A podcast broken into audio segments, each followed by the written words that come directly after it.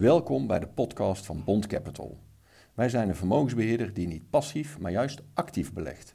Onze filosofie en overtuiging is dat de selectie van de beste individuele aandelen op lange termijn leidt tot outperformance. nieuws van dit moment te bespreken. Samen met Hans Mommaas. Hij is directeur van het Planbureau voor de Leefomgeving. En Stan Westerterp van Bond Capital Partners voor een blik op de beurs. Stan, goedemiddag. Goedemiddag, Thomas. Laten we beginnen in China, want de Chinese centrale bank heeft wat rentes verlaagd. En dat betekent vermoedelijk opluchting op de Aziatische aandelenbeurs. Ja, dat klopt. was wel een opvallende move. Hè, waar we in de westerse wereld zien dat uh, centrale banken over elkaar heen rollen om de steunpakketten af te bouwen. En binnenkort de rentes te gaan verhogen. In ieder geval de korte rentes. Uh, zien we dat China juist die rente uh, heeft verlaagd. Weliswaar met 10 basispunten. maar het gaat natuurlijk met name om het signaal. En je zag inderdaad dat financiële markten daar positief op reageerden. Hang Seng in Hongkong klom bijna met 3% En ook Tokio won, een, won een procentje. Heel positief. En dat, dat zie je ook eigenlijk terug sijpelen naar eh, aandelen eh, eh, op Amsterdam.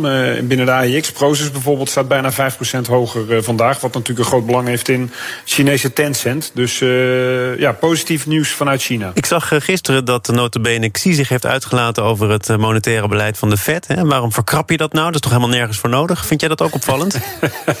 nou, misschien moet je die vraag aan Kees stellen, Thomas. Maar Kees heeft net denk... opgehangen. ja, nee, ik denk dat het antwoord laat zich natuurlijk wel raden. Kijk, de inflatie die rijst de pan uit. Terwijl we ja, daar jarenlang juist op zaten te wachten. Hè. Vandaar het ruime monetaire beleid. Ook de economische groei is er. Ja, dat betekent duidelijk dat je op de rem moet gaan staan. En je hebt af en toe wereldleiders die, die daar anders over denken. Nou, af en toe wereldleiders. Dit is natuurlijk ook wel een pikante opmerking in het licht van de toegenomen spanning tussen de Verenigde Staten en China, neem ik aan.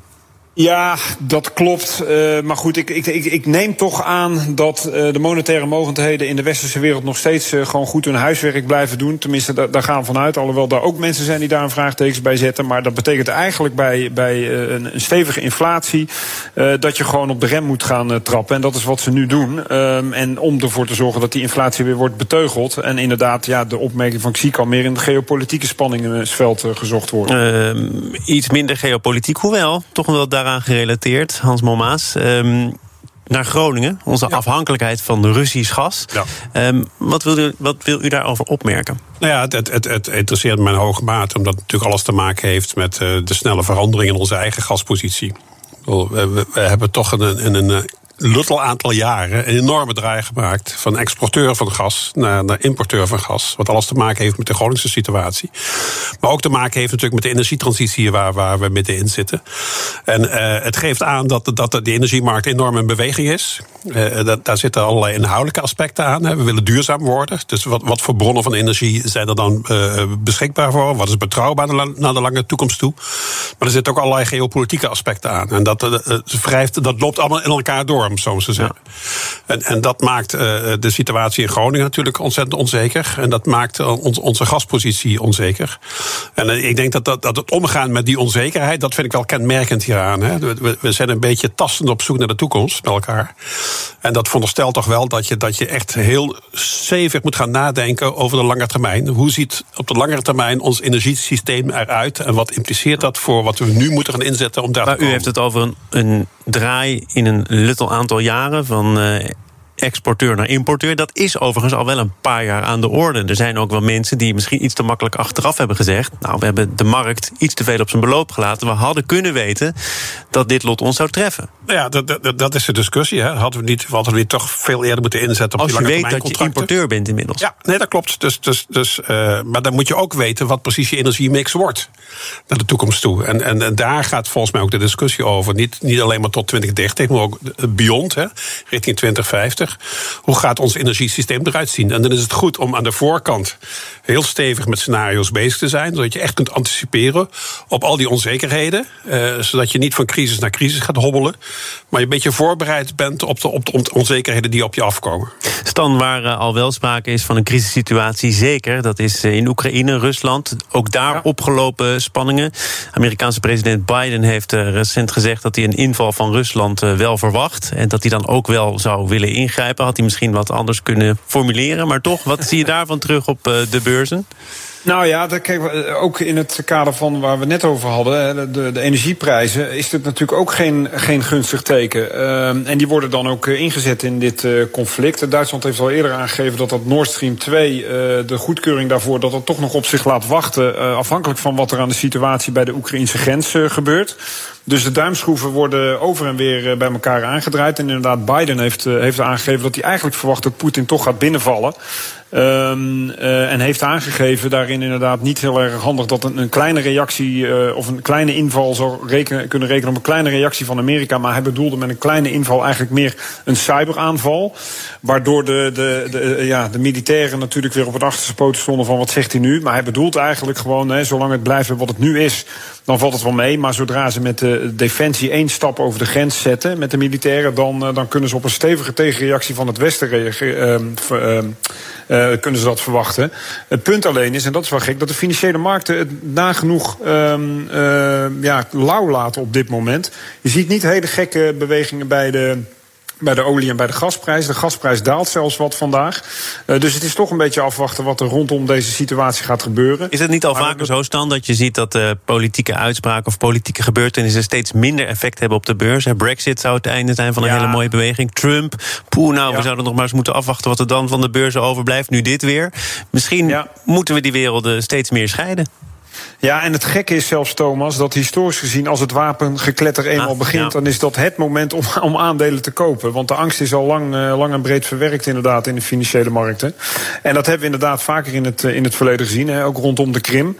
Dus je ziet eigenlijk al dat dit nieuws een soort van verwerkt is in de koersen. Alhoewel ik niet helemaal aan, uitsluit dat als dit uh, weer leidt tot hogere energieprijzen, dat ook weer de, de centrale banken daar natuurlijk op moeten gaan reageren. Dus het gevaar is nog niet volledig geweken. Over uh, gevaar dat al dan niet geweken is. Even een uitstapje naar het Verenigd Koninkrijk. Want uh, Boris Johnson heeft uh, bekendgemaakt dat hij vanaf volgende week bijna alle coronamaatregelen de deur uitkiepert. Hè. Hij schrapt het. Ja. Uh, wat denkt u? Is dat een afleidingsmanoeuvre om het iets minder over die tuinfeestjes te hebben? Of zit hier een weloverwogen gedachte achter en volgen er spoedig ik anderen? Ik denk dat het de mix is. dus, dus enerzijds inderdaad speelt natuurlijk mee dat zijn eigen politieke positie.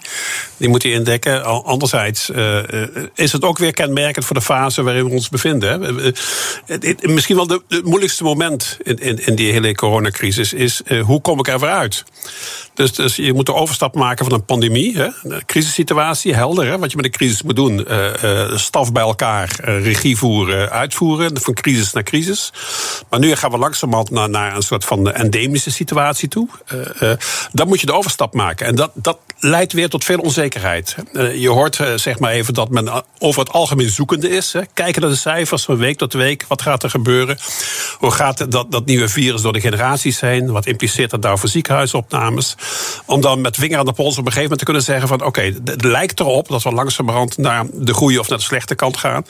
En dat betekent dus dat je ontzettend veerkrachtig moet zijn... in de vormgeving van je beleid. Ja, maar je ziet wel dat Spanje al eerder heeft gezegd... wij ja. gaan dit benaderen als een griep. Nu Boris Johnson met zijn eigen two cents in dit coronabeleid. Ja. Uh, Nederland weten we inmiddels wel, is wat voorzichtiger, wat uh, terughoudender. Ja. Dat is wel te verklaren? Als je ook kijkt naar de Nederlandse situatie of uh, niet? Nou ja, deels te verklaren omdat we ook wat later met die boosterprikkers hebben gehoord. Oh ja, daar was iets mee. Ja, precies. Dus, dus, dus, maar dat is nu langzamerhand ingehaald. Hè. Dus, dus uh, we zijn toch kennelijk weer juist. We hebben ons naar de top geboost, hè? Ja, Ik, precies. Nou. Uh, en dat is, dat is hoopgevend. Nou, uh, over een overstap gesproken, tot slot Stan. WeTransfer gaat naar de beurs. maar de waardering, tenminste waar nu rekening mee wordt gehouden... die komt fors uit onder het bedrag waar eerder over gerept werd. Hoe kan dat? Nou ja, ik denk dat dat toch ook te maken heeft met het feit dat uh, natuurlijk de rentes zijn opgelopen. En daardoor de waarderingen voor techbedrijven sowieso de afgelopen weken, maanden uh, in sommige sectoren of sommige onderliggende sectoren echt fors naar beneden zijn gekomen. Uh, en de tijd van, van echt de, de, de, de, de waanzinnige knotsgekke waarderingen waarmee je naar de beurs ging, uh, ja, toch een paar maanden achter ons ligt inmiddels. Dus wat meer realiteitszin in die zin. En daarnaast ook vraagtekens bij de business case van, van WeTransfer. We gebruiken het allemaal wel en velen van ons doen dat gratis. Dus het inkomstenmodel, dat is een groot vraagteken. Ehm, er zou sprake van zijn dat ze willen upgraden naar een bepaald premium model. Waar betalende klanten dan meer voor zouden moeten gaan betalen. En dat dat een stuk van de waardering zou moeten onderschrijven. Maar daar zijn, daar zijn grote vraagtekens bij of dat gaat lukken. En vandaar kom je ook op een iets lagere waardering uit. Maar het geeft met name, wat mij betreft, op dit moment het sentiment op de markt weer, Thomas. Dat die toch wat onzekerder zijn dan pak een beter een half jaar geleden. En zou dat er nog toe kunnen leiden dat deze hele beursgang wordt uitgesteld? Ja, zou kunnen. Kijk, het ligt er een beetje uh, aan wat de huidige aandeelhouders natuurlijk verwachten. Wat, wat ze qua opbrengst uh, zouden willen. En ook wat het bedrijf uh, nodig heeft aan, aan financiering. Maar het zou niet het eerste bedrijf zijn natuurlijk. Hè. Vorig jaar Coolblue natuurlijk gezien. En er zijn meerdere voorbeelden. Dus het kan altijd zijn dat op het laatste moment de keutel nog wordt ingetrokken. Maar vooralsnog lijkt, het, lijkt het door te gaan. anders kom je ook niet met dit soort waarderingsgrondslagen naar buiten. Dankjewel. Stan Westerterp van Bond Capital Partners. Bedankt voor het luisteren naar onze podcast. Wilt u meer weten over Bond Capital? Kijk dan op onze website www.bondcapital.nl. Indien u wilt worden gebeld, mail dan naar podcast.bondcapital.nl.